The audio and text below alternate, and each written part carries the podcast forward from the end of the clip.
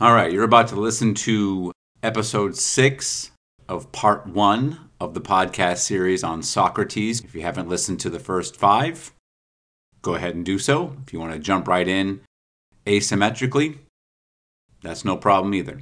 So I welcome you as you join me as we enter the fray.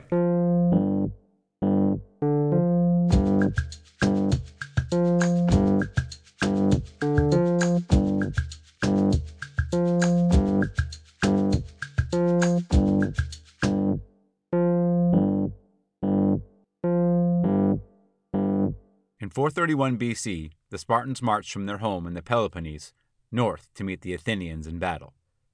Despite what I've said about these guys in past podcasts, there is no doubt the Spartans are a most formidable fighting force. The Spartan culture was a strange one, even for Greece. Their entire society was built around a small group of citizens whose sole purpose was to engage in war. So, who grew their food? Who took care of their livestock and did just about everything else to keep the Spartan society running? You probably guessed the answer already slaves. Slaves were responsible for keeping Sparta on track. In one account of Spartan life I came across, there was at times up to 15 to 20 slaves per Spartan citizen. That's a lot of slaves. And the Spartans weren't necessarily nice guys on top of it all.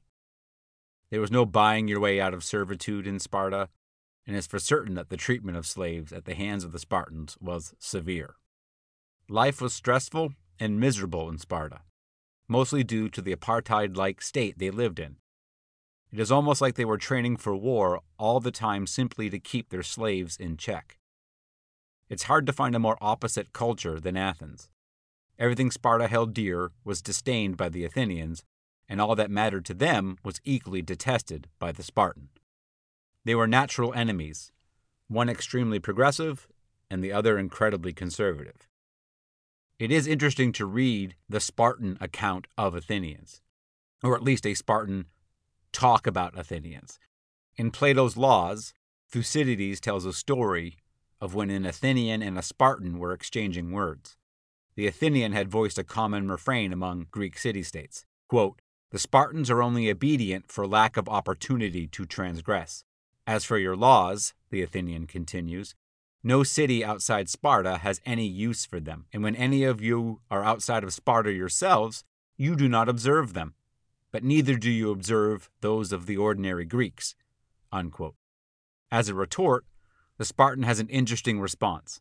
Now remember, the Greeks don't use sarcasm very much, and the Spartans never did. They would consider it bad form. They prided themselves on their brevity. No time for word game.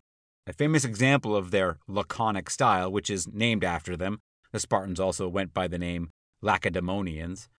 When right before the hostilities started between Athens and Sparta, Athens sent an official message to Sparta giving them one last chance to stop acting, well, so damn Spartan. And if they didn't start toeing the line, Athens would have to pay them a visit and teach them a lesson.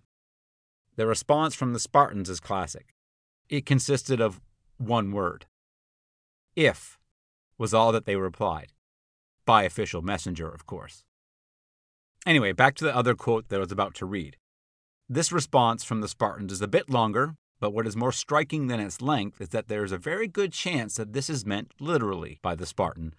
And like a bad guy in a movie that states that humanity's ability to trust and to love is our biggest weakness, the Spartan goes on to say, quote, When an Athenian is good, he is very, very good. For Athenians are the only people who are good by nature, truly and genuinely good, without compulsion, by some happy dispensation of providence. Unquote. Like that's a bad thing? There have been few better boogeymen in history than the Spartans. And as a rule, if you ever happen to come across one in real life, it's best that you run the other way. And that's exactly what Pericles did in the first year of the Peloponnesian War. Now, this war had a very inevitable feel to it. The groups involved were so different that conflict was going to happen sooner than later. There is lots of blame to throw around, but in the end, it's hard to escape the fact that Athens brought what was about to happen on themselves. They had ridden the wave of freedom to preeminence and decided that the only way to keep the party going was to make everyone dance to their tune. However great freedom was, it was not going to be forced on any Greek city state. In many ways, the foreign policy strategy of Pericles was a simple one. When we invade your country, it is for your own good, as your population will reap the benefits of being our friends. We treat our friends really well. In fact, we are the best, most best treating friend city state you will know that can ever exist. Trust us, for we are Democrats.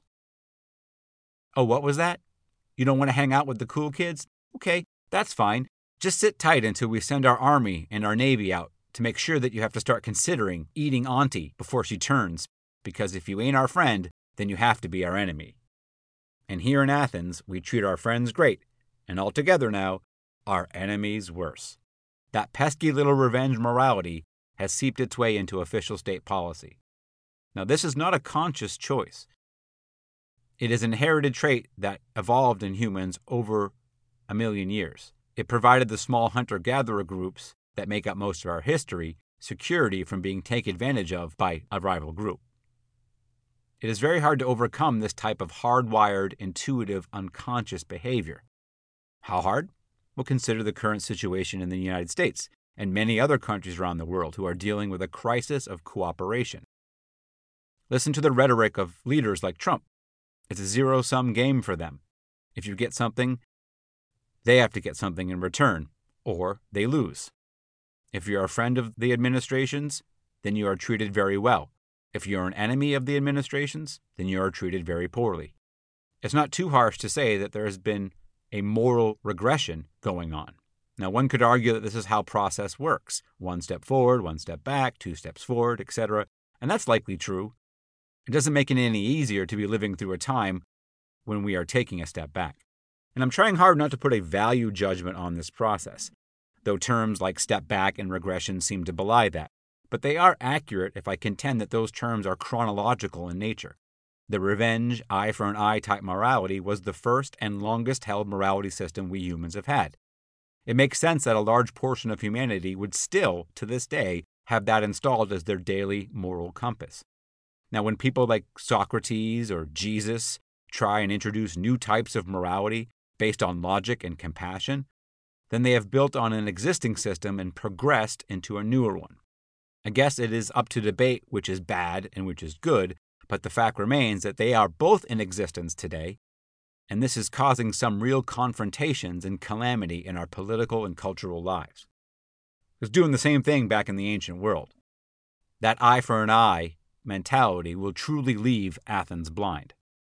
And I find it telling that when you consider that Athens had built their democracy on a foundation of financial fair play, I mean, they even called it fair play before rebranding it democracy, that their foundation was not strong enough to support their dreams of a true democratic state.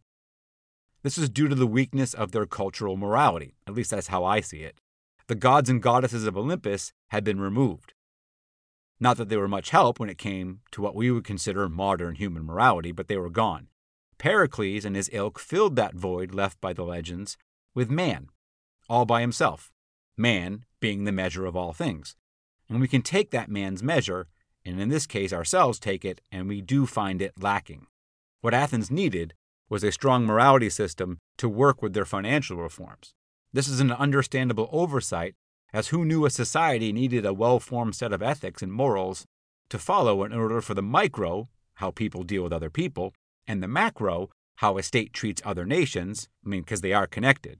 Now, as it turned out, they had the father of moral philosophy right there in their midst but only a few paid him any heed while he was alive. Most considered him a weird, ugly man that walked the streets in rags, arguing and pestering people. What Athens needed most was Socrates. They just didn't want to listen. As the prospect of war becomes a reality, Pericles was faced with a choice fight the Spartans in open battle or do something else. He was aware that as willing and able as the Athenian infantry was to scrap with their hated rivals, it was just too risky. The Spartans were that good. On a good day, Athens could maybe hold their own against their nasty neighbors to the south. By why risk it? That's exactly how Pericles convinced the population of Athens to leave all their homes and most of their belongings and retreat into the city proper behind its high, strong walls. Coupled with their superior navy and defensible ports, the citizens of Athens could expect to stay supplied and, as long as the wall held, safe from the Spartans. So let them come.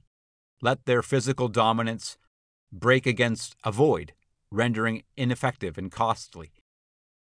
Who was guarding the Spartan homes as they were spending the season marching around in circles 150 miles away? Surely the Spartans could last no more than one or two years financially, spending their money making days chasing shadows while the population of Athens was snug as a bug in a rug behind stout walls. And that's just what they did. The Spartans marched up Greece into the Attic to square off against the Athenians. The Spartans stayed all summer, laying waste to the countryside, destroying the orchards and olive groves, but there was no one to fight. Athens was busy going about the business of the day. It was a pretty audacious plan from Pericles, considering that the measuring stick for most humanity was how tough you are. The Athenians had utilized a different approach to fighting the Spartans ignore them. When the weather turned, so did the Spartans, for home. No battle was fought the first year of the Peloponnesian War. But it was not without casualties. All Athenians did not make it inside the walls, and after the Spartans left, the Athenians gathered their dead and proceeded to hold a mass funeral to honor the sacrifice of the Athenians who gave all for their beloved city. Socrates certainly attended this funeral. It is very likely that most of Athens was in attendance. All the famous names of the city were present Alcibiades, Protagoras, Sophocles, Thucydides, Hippocrates, and they all heard the funeral speech that was given by the chief magistrate of Athens, Pericles. Now, this is one of the all time great speeches. Now, it survives today thanks in most part to Thucydides. Pericles and Thucydides were close friends and had a vested stake in the present course of action concerning the Spartans. It is pretty rare to get a speech like this in its entirety from this time period. A big reason we got it is that the speech is pretty short. Short things are easier to pass down, right? It's not Gettysburg Address short, but in coming in just about 2,000 words, it is a remarkably concise address. Now, the other reason it probably survived is that it's so damn good. It is one of those true human accomplishments. Stuff like Euclid's proof of infinite primes, Michelangelo in the Sistine Chapel, Einstein in relativity, and for me, Pericles' funeral speech. It is not important that one understands the ins and outs of any of these great achievements, but it is important to experience as many of them as possible. To that end, I'm going to take advantage of the podcast format and present to you the entire funeral speech of Pericles. Now, there are key themes and concepts that will be in both a review of what we've covered to date and a roadmap for what we'll be covering in part two of this series. Now, remember, Socrates was at this speech. After this speech was given, there was a remarkable intensification of his, our alpha humans, push to understand how best to live one's life. I would go as far as to say as the speech definitely inspired Socrates, but in again him being him, not in necessarily the way that most people think inspiration behaves. But we'll get to that. In fact, in this particular speech, there are many interesting angles to pay attention to when you're listening to it. I'm going to give you a couple of them. Number one, this is not a transcription of an actual speech. This was a historian's attempt to recreate a speech. Thucydides was the author of this and it is believed that it is the last thing that he wrote before he died. Now, he dies some 40 or so years after the speech was given. So, in a lot of ways, this works in our advantage. Thucydides was notoriously fastidious with details. His works can be very dry, unlike his contemporary, Herodotus, who writes stuff that sounds like an adventure novel. He had also heard many, many speeches delivered by Pericles, and in fact probably wrote some of them. The time gap between the events in the speech and the writing of the speech afforded Thucydides the opportunity to reflect on the promise of Pericles and the reality of what actually happened in the preceding four decades. Now, number two, there might have been Romans there. Now, this is this one is pure conjecture on my part. There are some facts. For instance, 12 years before the speech, there was a delegation of Romans who, suffering under tyrants and kings, wanted to check out how the Athenians were doing with their little social experiment. So who's to say they weren't some Romans in attendance the day of the funeral? I'm saying that there was, and they returned home and began the process of kicking out the tyrants and establishing the Roman Republic. Now, a guy can dream, right? Number three, most of what we've covered up to this point is remarked upon in the speech. The pride of Athens takes in herself, the differences between Athens and the rest of the city states, how women of Athens are treated, Pericles' disdain for religion, how motivated everyone was by financial matters. The list goes on. It is remarkable how, in 2,000 words, you can encapsulate so much. Four, when the term our fathers comes up, for instance, in a quote like the laws of our fathers, it is not meant as some throwaway phrase about tradition and legacy. It is meant literally, because the laws that they are following were created by people like Pericles and Thucydides' fathers. Number five, what is true happiness and where does it derive from? On an earlier podcast, we quoted Thucydides saying that happiness was freedom, and in particular, freedom to serve one's city state. Pericles will have his own take on what true happiness is, it's not too far off from his buddies. But what is important is that Socrates will be inspired to find out what the answer to the question of what true happiness really is and how is it obtained. Number six, Socrates will not be for this war, and he seems to sour on military engagement altogether. That is not very uncommon for someone who has actually fought in war. It's easy to lose one's taste for it. But for Socrates, I think he started to seriously question the overriding moral and ethical stance of his beloved beauty, Athens. This speech gives strong support behind the revenge eye for an eye morality that pervades the ancient world. And seven, this is a, an important one for part two, is the focus on discussion or argument. For instance, on discussing plans, having a vigorous discussion, using intuition, arguments, and reason to come up with the best course of action. Now, this is going to play a large part in part two of the series when we dig into the philosophy of Socrates, because his main tool for getting to the truth was using an argumentative style. It's an important facet here that Pericles' speech touches on. So, this speech was given after the first very successful ignore campaign against the Spartans. Now, remember, I mentioned this wasn't a verbatim transcription of the speech, but there was a speech given by Pericles, and there's good chance that most of the stuff that's in there is factual simply because of the guy recording it for history. At the time the speech was given, even though they were giving a funeral speech, Athenian confidence was still at an all time high. Even if they were itching for a fight, having a plan that kept most of Athens alive and prospering, all the while embarrassing and bankrupting the reviled Spartans, most Athenians would buy that for a dollar. The Athenian Empire could beat the best armies and navies in the world toe to toe, and it could even bring one to its knees by simply refusing to acknowledge him. Was there nothing this amazing city state could not do? So, with that, we're going to start with an introduction from Thucydides and then let him take it away and introduce Pericles. So, without any further ado, one of the greatest speeches ever recorded for history Pericles' funeral speech. Quote In the same winter, following the laws of their fathers, the Athenians held the first public funeral for those who had fallen in the war. The ceremony is as follows the bones of the dead are exposed on a covered platform for three days, during which one may place his personal offerings at their side. On the third day, they are laid in ten coffins of cypress wood, one for each tribe, every man's bones in the coffin of his tribe.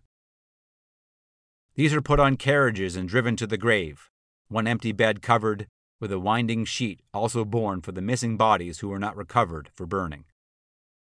All who so desire, whether citizen or stranger, may join in the procession, and the womenfolk of the dead are at the graveside wailing for them. The interment took place in the state burial ground, which is situated in the most beautiful suburb in the city. All Athenians who have died in war lie buried there, except those who fell at Marathon.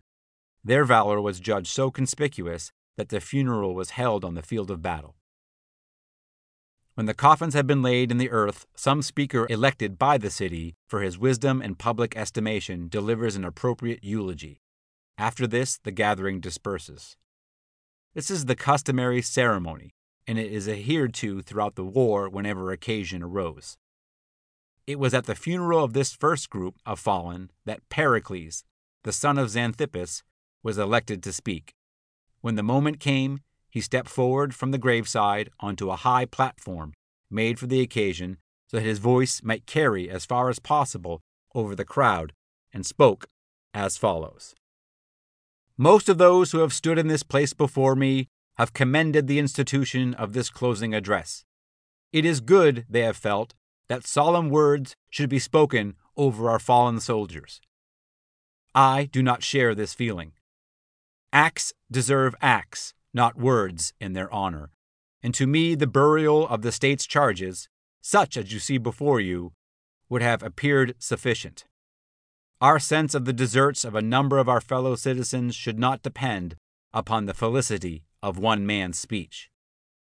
Moreover, it is very hard for a speaker to be appropriate when many of his hearers will scarcely believe that he is truthful. For those who have known and loved the dead may think his words scant justice to the memories they would hear honored, while those who do not know will occasionally, from jealousy, suspect me of overstatement when they hear of any feat beyond their own powers.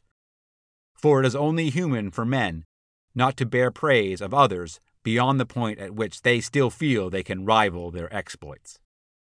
Transgress that boundary, and they are jealous and distrustful. But since the wisdom of our ancestors enacted this law, I too must submit and try to suit as best I can the wishes and feelings of every member of this gathering.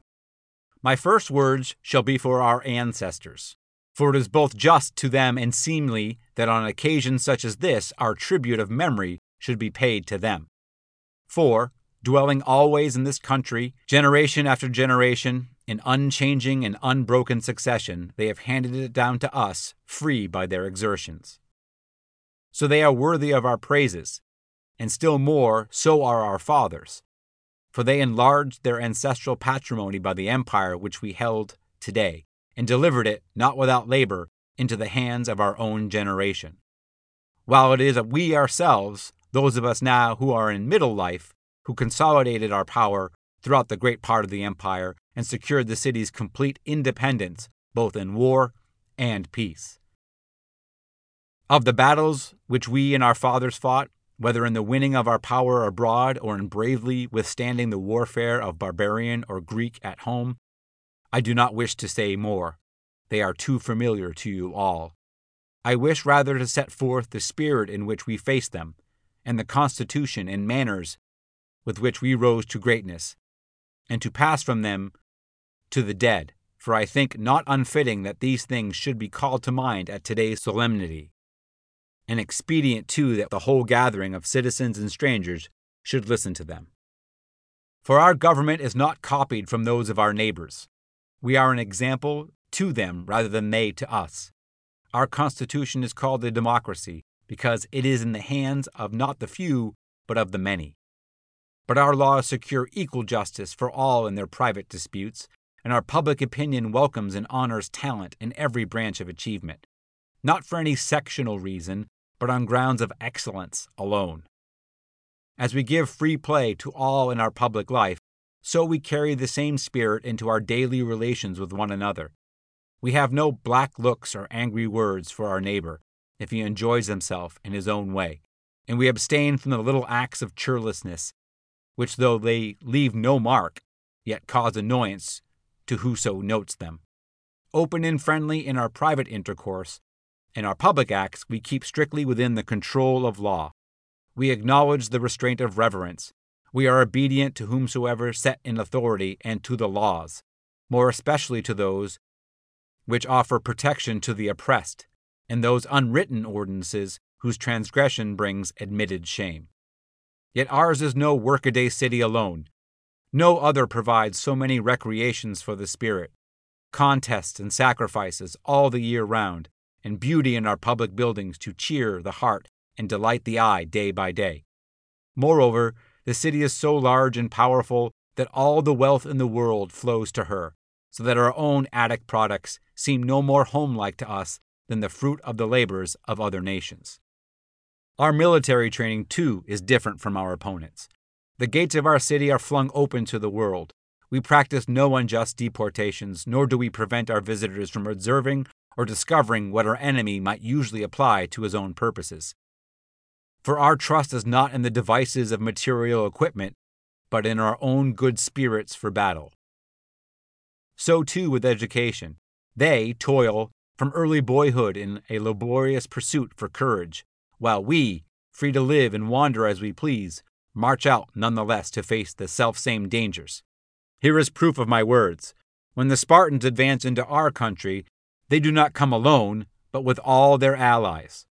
But when we invade our neighbors, we have little difficulty, as a rule, even on foreign soil, in defeating men who are fighting for their own homes. Moreover, no enemy has ever met us at full strength, for we have our navy to attend to, and our soldiers are sent on service to many scattered possessions.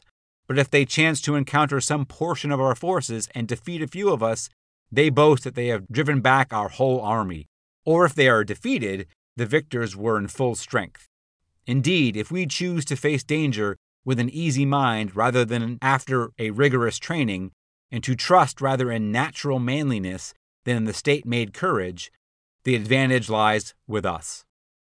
For we are spared all the weariness of practicing for future hardships, and when we find ourselves amongst them, we are as brave as our plotting rivals. Here, as elsewhere, the city sets an example which is deserving of admiration. We are lovers of beauty without extravagance, and lovers of wisdom without unmanliness. Wealth for us is not a mere material for vainglory, but an opportunity for achievement. And poverty we think it no disgrace to acknowledge, but a real degradation to make no effort to overcome. Our citizens attend to both public and private duties, and do not allow absorption in their own private affairs to interfere with their knowledge of the city. We differ from other states in regarding the man who holds aloof of public life not as quiet, but as useless. We decide or debate carefully and in person all matters of policy, holding not that words and deeds go ill together, but acts are foredoomed to failure when undertaken undiscussed. For we are noted for being at once most adventurous in action and most reflective beforehand. Other men are bold in ignorance, while reflection will stop their onset. But the bravest are surely those who have the clearest vision of what is before them, glory and danger alike, and yet, notwithstanding, go out and meet it. In doing good, too, we are the exact opposite of mankind. We secure our friends not by accepting favors, but by doing them. And we are naturally more firm in our attachments, for we are anxious, as creditors, to cement by kind offices our relations towards our friends. If they do not respond with the same warmth, it is because they feel their services will not be given spontaneously, but only as the repayment of a debt. We are alone among mankind in doing men benefits, not on calculations of self interest, but in the fearless confidence of freedom. In a word, I claim that our city as a whole is an education to Greece, and that her members yield to none, man by man, for independence of spirit, many sidedness of attainment, and complete self reliance in limbs and brain. This is no phrase, but actual fact that the supremacy which our manners have won us itself bears testimony. No other city of the present day goes out to her ordeal better, better than men ever dreamed. No other is so powerful that the invader feels no bitterness when he suffers at her hands, and her subjects no shame at the indignity of their dependence. Great indeed are the symbols and witnesses of our supremacy, at which posterity, as all mankind today, will be astonished. We need no Homer or other man of words to praise us, for such give pleasure for a moment, but the truth will put to shame their imaginings of our deeds. For our pioneers have forced a way into every sea and every land, establishing among all mankind, in punishment or beneficence, eternal memories and memorials of their settlement. Such then is the city for whom, lest they should lose her, the men who we celebrate died a soldier's death. And it is but natural that all of us who survive them should wish to spend ourselves in her service. That, indeed, is why I have spent many words upon the city. I wish to show that we have more at stake than men who have no such inheritance, and to support my praise of the dead, making clear to you what they have done. For I have chanted the glories of the city. It was these men and their like who set hand to array her. With them, as with few among Greeks, words cannot magnify the deeds that they have done. Such an end as we have here seems indeed to show us what a good life is. from its first signs of power to its final consummation. For even where life's previous records showed faults and failures, it was just to weigh the last brave hour of devotion against them all. They wiped out evil with good and did the city more service as soldiers than they did her harm in private life. There no hearts grow faint because they loved riches more than honor. None shirked the issue in the poor man's dreams of wealth. All these they put aside to strike a blow for the city. Counting the quest to avenge her honor as the most glorious of all ventures, and leaving hope, the uncertain goddess, to send what she would. They face for as they draw near him in strength of their own manlyhood, and when the shock of battle came, they chose rather to suffer the uttermost than to win life by weakness. So their memory has escaped the reproaches of men's lips, but they bore instead their bodies the marks of men's hands, and in the moment of time, at the climax of their lives, were rapt away from a world filled from their dying eyes not with terror, but with glory. Such were the men who lie here, and such the city that inspired them. We survivors may pray to be spared their bitter hour, but must disdain to meet the foe with a spirit less triumphant. Let us draw strength, not merely from the twice told arguments, how fair and noble a thing it is to show courage in battle, but from a busy spectacle of our great city's life as we have it before us day to day, falling in love with her as we see her, and remembering that this greatness she owes to men with fighters' daring, the wise men's understanding of his duty, and the good man's self discipline in its performance. To men who, if they failed in any ordeal, disdained to deprive the city of their services, but sacrificed their lives as the best offerings on her behalf. So they gave their bodies to the Commonwealth and received, each for his own memory, praise that will never die, and with it the grandest of all sepulchres, not in, in which their mortal bones are laid, but a home in the minds of men, when their glories remain fresh to stir to speech or action on the occasion that comes by. For the whole earth is the sepulchre of famous men, and the story is not graven only on stone over their native earth, but lives on far away, without visible symbol, woven into the stuff of other men's lives. For you know it remains to rival what they have done, and knowing the secret of happiness to be freedom, and the secret to freedom a brave heart, not idly to stand aside from the enemy's onset. For it is not the poor and the luckless as having no hope of prosperity who have most cause to reckon death as little loss, but those for whom fortune may yet keep reversal in store, and who would feel the change most trouble befell them. Moreover, weakly to decline, the trial is more painful to a man of spirit than death coming sudden and unperceived in an hour of strength and enthusiasm. Therefore, I do not mourn with the parents of the dear who are with us, I will rather comfort them, for they know they have been born into a world of manifold chances, and that he is to be accounted happy to whom the best lot falls, the best sorrow, such as yours today, or the best death, such as fell these, for whom life and happiness are cut in the self same measure. I know that it is not easy to give you comfort. I know how often the joy of others will have reminders of what was once your own, and how men feel sorrow, not for the loss of what they have never tasted, but when something that has grown dear to them has been snatched away. But you must keep a brave heart in the hope of other children, those who are still of age to bear them, for the newcomers will help you to forget the gap in your own circle, and will help the city to fill up the ranks of its workers and soldiers. For no man is fit to give fair and honest advice and counsel if he is not, like his fellows, a family at stake in the hour of the city's danger.